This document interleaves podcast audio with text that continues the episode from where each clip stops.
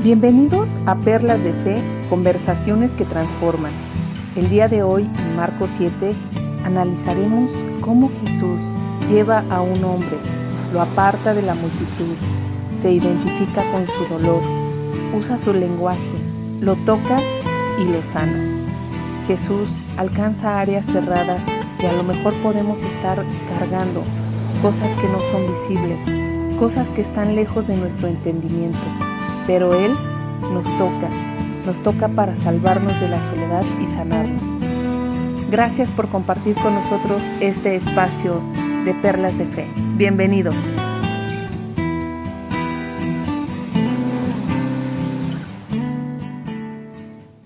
Hola amigos y amigas, estamos muy contentas de estar nuevamente en este programa Perlas de Fe. Aquí estamos Eren Fernández, Karen Águila y yo, Ale Johnson, en un programa más que vamos a hablar hoy del capítulo 7 de Marcos, pero queremos recordarles que, que esta historia del podcast comenzó hace más de un año cuando decidimos escudriñar las escrituras. Eh, las tres tenemos más de 15 años, Eren, más de 15 años. Karen, ¿cuántos años tienes? Sí, yo tengo 22, Ale. ¿Y tú, Eren?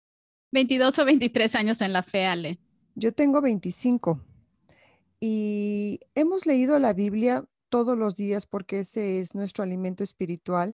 Eh, por primera vez en la vida, cuando decidimos escudriñarlas y comprometernos a compartir lo que habíamos eh, aprendido cada una, descubrimos que cada una tenía muchos comentarios muy valiosos. Decidimos iniciar este podcast con la, con la esperanza de que de que llegue al corazón de mucha gente el anhelo de meditar en la palabra de Dios, de escudriñarlas. Y sería increíble que ustedes pudieran compartir con nosotros también esas perlas. Y si no saben escudriñar la Biblia, si no saben cómo leerla, eh, los lunes tenemos un Zoom, ¿cierto, Eren? Para quienes deseen. Sí. Eh, ajá. Sí, Ale, estamos en Zoom y también estamos por grupos de WhatsApp en donde se pueden unir a nosotros eh, mediante su número de WhatsApp y podemos hacer estudios. Estamos haciendo círculos de lectura bíblica. Sí, pues los invitamos a ello y bueno, me gustaría comenzar en este capítulo 7. Por favor, tengan un poquito de paciencia conmigo porque les voy a leer del versículo 1 al 7. Y dice así, los fariseos y algunos de los escribas que habían venido de Jerusalén se reunieron alrededor de él. Y vieron que algunos de sus discípulos comían el pan con manos inmundas, es decir, sin lavar. Porque los fariseos y todos los judíos no comen a menos de que se laven las manos cuidadosamente, observando así la tradición de los ancianos. Cuando vuelven de la plaza, no comen a menos que se laven y hay muchas otras cosas que han recibido para observarlas, como el lavamiento de los vasos, de los cántaros y de las vasijas de cobre. Y honestamente esto me está haciendo pensar en la pandemia. Sería tan increíble que hiciéramos esto con la pandemia, ¿cierto? Pero bueno, continúo con el versículo 5. Dice, entonces los fariseos y los escribas le preguntaron, ¿por qué tus discípulos no andan conforme a la tradición de los ancianos? Sino que comen con manos inmundas. Y él les dijo, bien profetizó Isaías de vosotros, hipócritas, como está escrito, este pueblo con los labios me honra, pero su corazón está lejos de mí. Más en vano me rinden culto, enseñando como doctrinas preceptos de hombres. Dejando el mandamiento de Dios, os aferráis a la tradición de los hombres. Y bueno, se me hace una escritura muy interesante. Algo que, todo esto me llevó a analizar un poquito más es explicar qué significa tradición. La palabra tradición significa que es una transmisión de costumbres. Son comportamientos, son recuerdos o símbolos, también son creencias. Las tradiciones también son leyendas para las personas de una comunidad y lo que es transmitido se convierte en parte de la cultura.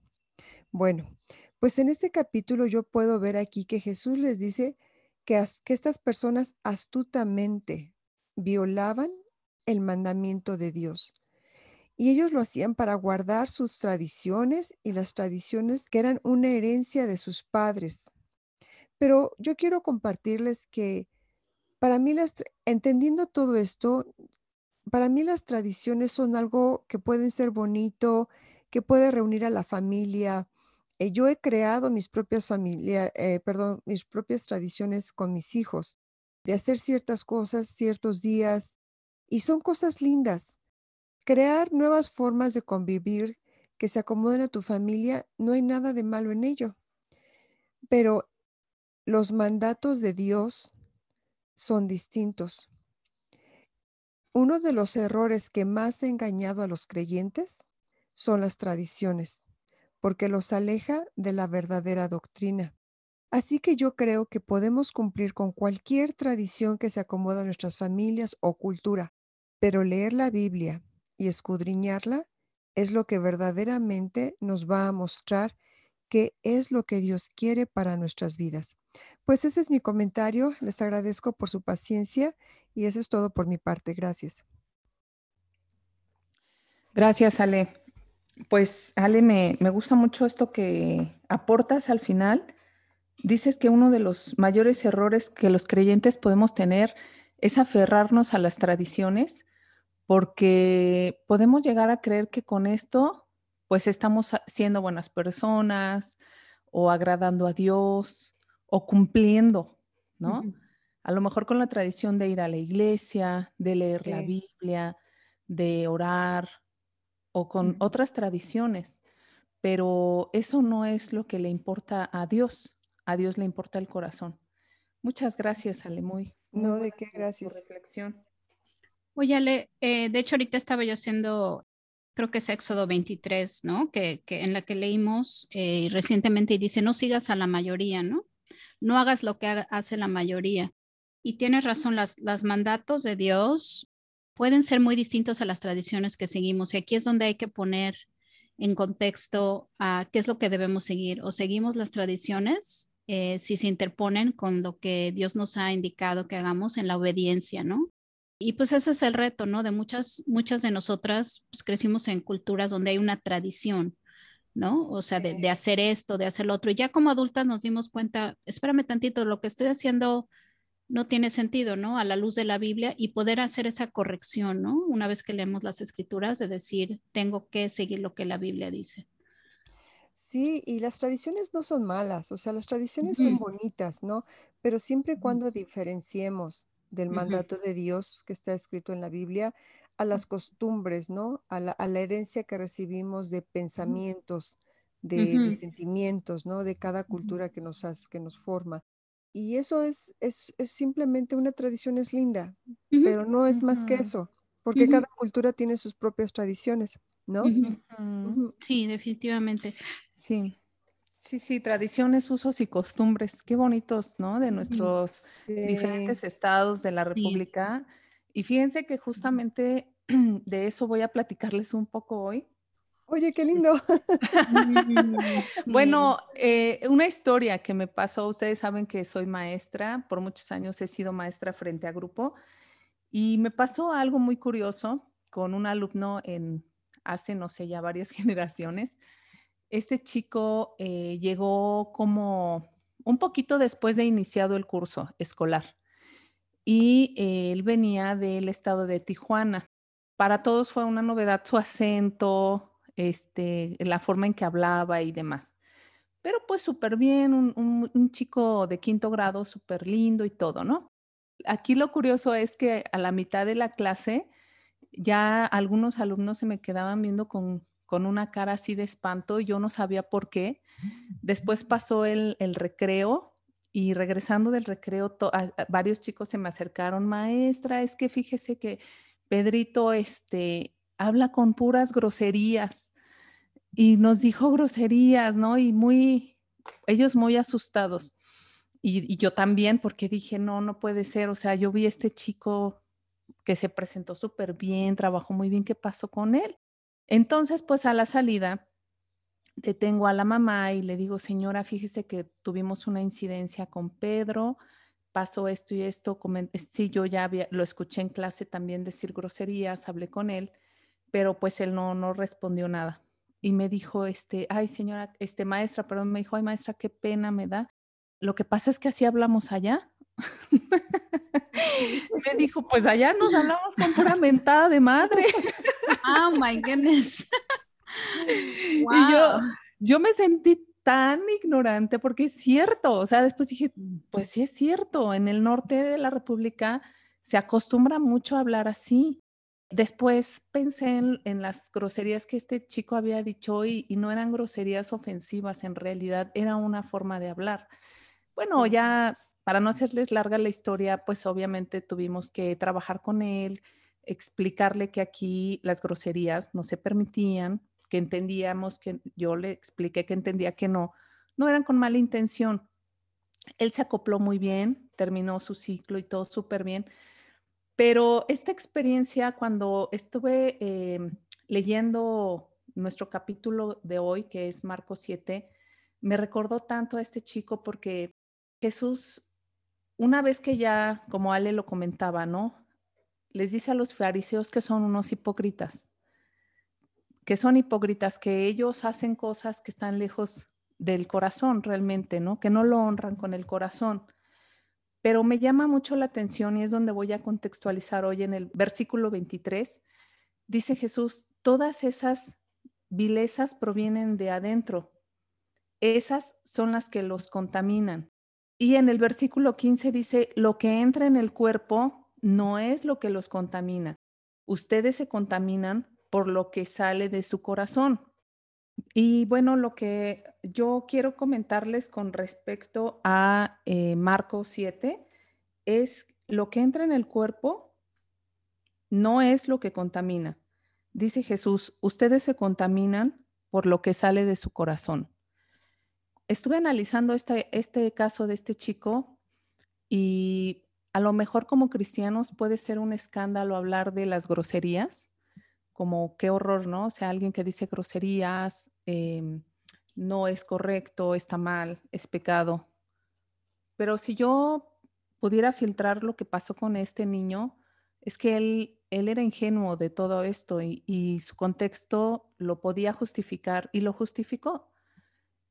Em, en realidad él no tenía una mala intención, pero también hay formas de hablar, de dirigirse a la gente que puede pueden ser las formas más amables, pero que van con una mala intención. Y eso es lo que Jesús ve en el corazón. ¿Cómo se va, cómo va filtrada esa palabra? ¿Cómo van filtrados esos comentarios? ¿Con qué intención va? Por eso les decía que el corazón pues es, es un filtro. Y Él nos llama a esto, a detenernos a analizar. Realmente eh, hay mucha gente que pregunta qué es pecado y qué no es pecado. Yo creo que eso es muy fácil si tú lo filtras por el corazón, con qué intención lo dices, con qué intención lo haces, hacia dónde lo, diriges. Y una vez que lo pasas por ahí y abres bien los ojos para observar, como, como te puedes dar cuenta, oh, esto sí es pecado, ¿no? Este, Jesús nos da esta lección y nos explica, tengan cuidado, ¿no? Lo de afuera no daña, no lastima. Podemos ver cosas terribles y demás, podemos estar en un ambiente difícil, etcétera, pero eso no nos va a lastimar ni dañar. En realidad, lo que nos va a lastimar y dañar es lo que tenemos dentro y lo, o lo dejamos crecer adentro y aparte lo sacamos. Y pues eso es lo que yo quería compartirles hoy. Les comentaba que es un, mensaje sencillo, pero, pero me, hizo recordar la historia de, este niño porque en su momento fue un gran escándalo, incluso en toda la escuela, porque él hablaba demasiado así. Y, este, y varios chicos ya mayores eh, lo observaban, ¿no? Así como, oh, este chico, ¿qué le pasa? Pero, pero de verdad él era inocente e ingenuo y me dio una gran lección. Los contextos son importantes, lo que platicábamos de los usos, costumbres y culturas, pero lo que importa es lo que hay dentro. Y bueno, pues es lo que hoy quería compartirles, chicas. Muchas gracias, Karen. Fíjate que me gustó mucho la parte que dijiste que, ah, que la mente es el filtro del corazón, ¿no? Y si este niño hubiese pensado que eso estaba mal, entonces hubiera estado mal. Pero pero la mente no le dijo que estaba mal. Ajá. ¿No? Y esa conexión me pareció muy, muy interesante. La mente es el filtro del corazón. Muy padre. Gracias, Karen.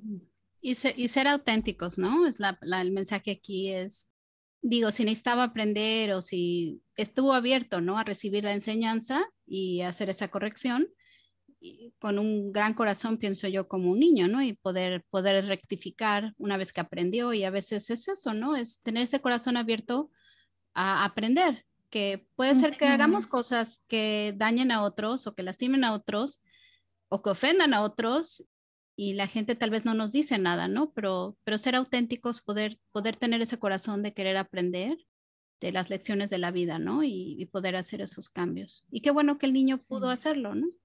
Sí, fíjate que sí, incluso después la mamá me platicaba, porque él estuvo dos ciclos conmigo, la mamá me platicaba que ya ni siquiera cuando iban a, e, ellos son de piedras negras, eh, me decía, cuando vamos para allá, él ya no habla con groserías. Ajá. O sea, entendió, entendió. Entender. y es entender. Definitivamente. aunque en su contexto no era malo, o sea, de verdad no era malo, pero, pero él entendió, ah, acá lastimo, entonces dejó de hacerlo. Y creo que eso fue lo importante. Y creo que Jesús nos pide eso, ser los corazones como el de un niño, ¿no? El corazón de un niño es moldeable, se, aprende, cambia, ¿no? Y yo creo que ese corazón debemos de tener nosotros. Exacto. Así es, Eren. Sí. Chicas, pues estamos ya casi al final de, nuestra sección aquí. Y, yo les quiero ah, compartir pues de la última sección del capítulo. Tengo aquí unas notas por aquí, otras por allá, pero espero que, que el mensaje pueda salir claro. También voy a tratar de, hacer, de ser breve estamos ya en el capítulo 7 de Marcos. Y la parte de la que les quiero compartir es Jesús sana a un sordo y empiezan en el versículo 31. Y como voy a dividir la parte que les comparto hoy es en tres escenas y vamos a hacer eh, escena por escena un breve comentario. Empiezo con el versículo 31 y dice que Jesús salió de Tiro y subió hasta Sidón antes de regresar al mar de Galilea y a la región de las diez ciudades, o la Decápolis, como dicen algunas versiones. Le trajeron a un hombre sordo con un defecto de habla y la gente le suplicó a Jesús que pusiera sus manos sobre el hombre para sanarlo. Aquí es la escena número uno.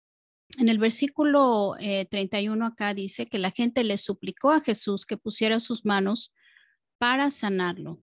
Y aquí mi comentario es, este, la gente pensaba que ellos sabían lo que Jesús debía hacer para sanar a esta persona. Y en, este, en esta sección de lo que yo les quiero compartir es que a veces nosotros actuamos así, o sea, decimos, bueno, Jesús, pon tu mano eh, sobre mí para que me sanes, ¿no? Pero no es así. Jesús sabe exactamente cuáles son los métodos, cuáles son los tiempos y cuáles son las cosas que Él debe de hacer para sanarnos. Nosotros a veces vamos en oración, siento yo, pidiéndole a, Jesús que nos sane de cierta forma, ¿no? Pero Él tiene sus propios, sus propios ah, formas de llegar a nosotros. Y la segunda escena que les quiero comentar están en el versículo 33 y 34. Dice, Jesús lo llevó aparte de la multitud para poder estar a solas con él. Metió sus dedos en sus oídos del hombre, después escupió sobre sus propios dedos y tocó la lengua del hombre. Mirando al cielo, suspiró y dijo, Efatá, que significa ábranse. Al instante el hombre pudo oír perfectamente bien y se le desató la lengua, de modo que hablaba con total claridad. Y en esta parte, que es la segunda escena, yo les quiero comentar algo increíble que, que aprendí. De una forma muy tierna, Jesús lleva al hombre a solas. Él lo aleja de la multitud. Y yo les quiero ah, comentar aquí, él y Jesús sabía que este hombre, por ser, a tener esta deshabilidad, había sufrido.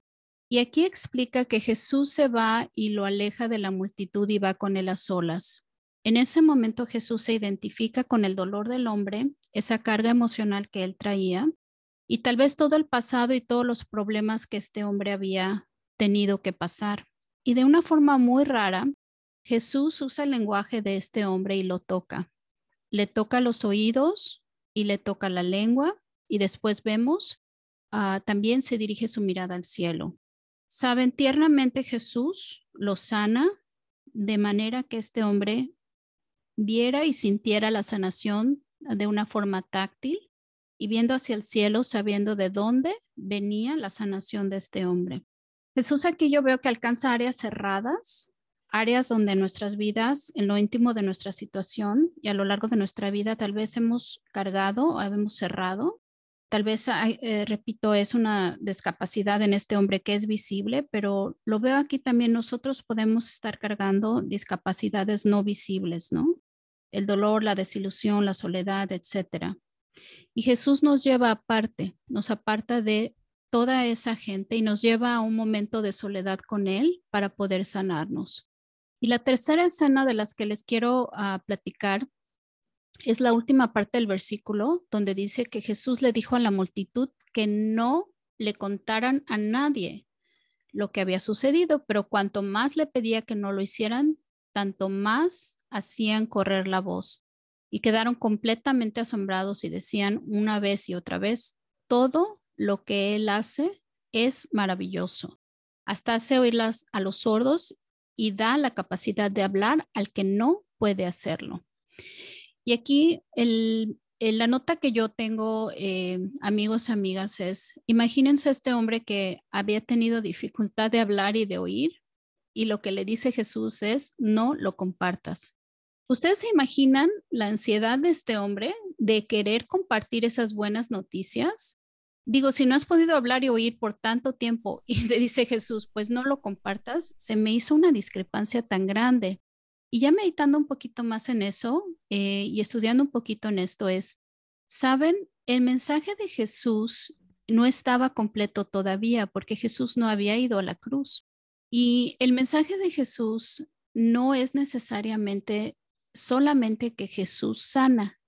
Y a veces yo pienso que muchas personas podemos ir o podemos buscar a Jesús con un propósito, ¿no? Es que quiero sanación o es que quiero, eh, no sé, ahorita ya están las filosofías de, la abundancia eh, financiera, de esto y el otro, pero todavía no está completo el mensaje. El mensaje que Jesús quiere que compartamos debe ser un mensaje completo. Mateo 18, 28, 18 dice, Jesús se acercó y dijo a sus discípulos, se me ha dado toda autoridad en el cielo y en la tierra. Por tanto, vayan y hagan discípulos de todas las naciones, bautizándolos en el nombre del Padre, del Hijo y del Espíritu Santo. Enseñen a los nuevos discípulos a obedecer todos los mandatos que les he dado y tengan por seguro que estoy con ustedes siempre hasta el fin del mundo o de los tiempos. Entonces, este es el mensaje de Cristo, es que Él murió por nosotros y que nos pide que vayamos y hagamos discípulos, es decir, que enseñemos sus enseñanzas a otros. Independientemente de que cuando venimos a, Jesús, Él nos sana, Él también nos pide que enseñemos a otros. Y bueno, con este pequeño mensaje me quedo. Eh, espero que les sirva.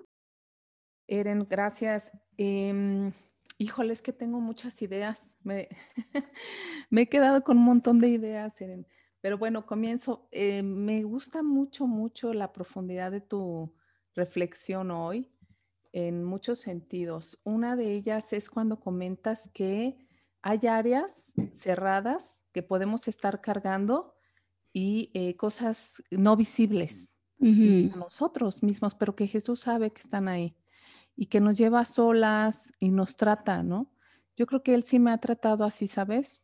Este, cuando estabas comentando, pensaba, Dios me ha llevado a solas y me ha apartado y ha tratado conmigo y qué bueno que lo haga. A veces es doloroso, pero este, dice Jesús que él ama, eh, corrige, perdón, al hijo que ama, ¿no? Entonces, esta parte me, me gustó mucho. También cuando comentas que em, como este hombre no podía ir y compartir después de haber sido sanado, yo también creo que es una discrepancia, sin embargo, no estaba terminada la enseñanza de Jesús. Y la enseñanza que Él nos da no es como ven y yo te voy a sanar físicamente, ¿no? Sino ven y yo te voy a sanar espiritualmente. y quizás por eso todavía no quería que se supiera de él en, este sentido, porque la gente, por supuesto, y después pasó, ¿no? Que la gente lo buscaba para ser sanada únicamente, pero él quería que entendiéramos que no es un beneficio el estar eh, con él, o sea, no, no por interés, sino por salvación. Ya, así es, Karen. Muy interesante esto que comentas, Eren, y pues me voy con muchas ideas muy, muy profundas. Sí, Eren, muchas gracias. Algo que me hiciste pensar, y no es como salirme un poquitito del tema cuando dijiste que las personas tenían en mente cómo Jesús debía de sanar. Y algo que yo he aprendido es que como seres humanos creemos lo que otra gente debe de hacer. Mm. Y es meterte en los asuntos de los demás. Mm, cuando lo único que tú sabes lo que debes de hacer eres tú. y, respetar, en el caso de Jesús que es sabio, él sabía cómo sanar y él sabía cómo hacer las cosas. yo creo que me puse a pensar tanto como respetar cómo la gente hace las cosas, porque al final del día son perfectas, con errores y virtudes son perfectas. Y no meternos en los asuntos de los demás. Y porque nos sorprende, el resultado a veces es como genial, ¿no? Y él puede ver más allá de lo que nosotros, ¿no? O sea, me llamó mucho la atención esa parte donde dice, bueno, ponle las manos y sánalo, ¿no? O sea, el, público va y le dice, bueno, aquí está este hombre, ponle las manos y sánalo. Sí. Siéndole a Dios. Y yo pienso, a veces oramos así, bueno, aquí está mi problema, ahora ya resuélvelo, ¿no? O sea, haz ese milagro, haz esto. Haz esto, hazlo. Pon la mano acá, muévele acá. Y no es así, o sea, Dios dice, sí, pero yo lo voy a hacer en la intimidad afuera, afuera de, de todo esto y contigo, ¿no? De una manera personal. Sí. Muy interesante, sí, muchas sí, creo que Dios nos sana, chicas, y pienso que, que sí, la parte final también les quiero decir es, es una sanación completa, ¿no? O sea, también espiritual y, y, mental, física. Creo que lo hemos hablado mucho de, de, cómo Él nos sana completamente, pero también cómo Él nos llama a la obediencia, ¿no? Así es.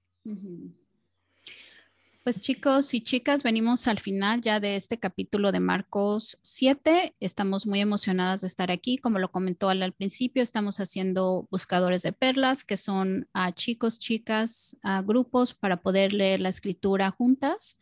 Estamos eh, en perlasdefe.gmail.com. Mándenos un recado si es que quieren profundizar en su estudio de la Biblia. Tenemos grupitos por WhatsApp y pues con eso los dejamos en este día. Esperamos que tengan una muy bonita semana. Gracias por habernos acompañado a una transmisión más de Perlas de Fe. Si tienes alguna duda o quieres darnos tus comentarios, puedes escribirnos a perlasdefe.gmail.com o puedes también darnos un mensajito en nuestras redes sociales en donde nos encontrarás como Perlas de Fe. Hasta la próxima.